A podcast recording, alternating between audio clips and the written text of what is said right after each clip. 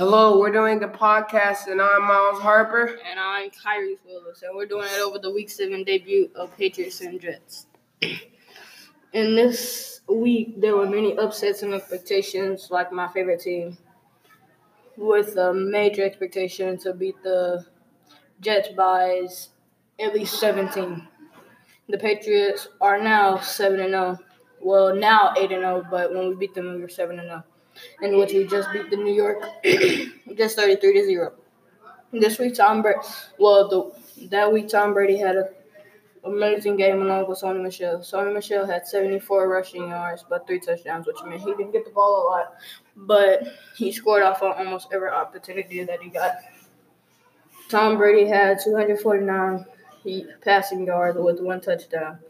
They also set a record for third time in team history to go 7 and 0, well, 8 and 0 now. The Patriots and the Jets have played many times, but the Jets rarely win. The Patriots are overall a phenomenal team, and I would like to believe they will stay this way. The previous year, they were 11 and 5.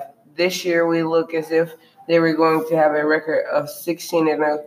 This is because the way we've been playing Um, the way we've been playing is by helping our teammates and run, running successfully and having a great offense with along with the with the better defense with the defense wins championships and offense wins games.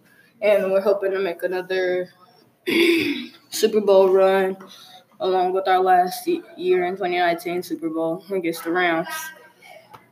And that's the end of our podcast.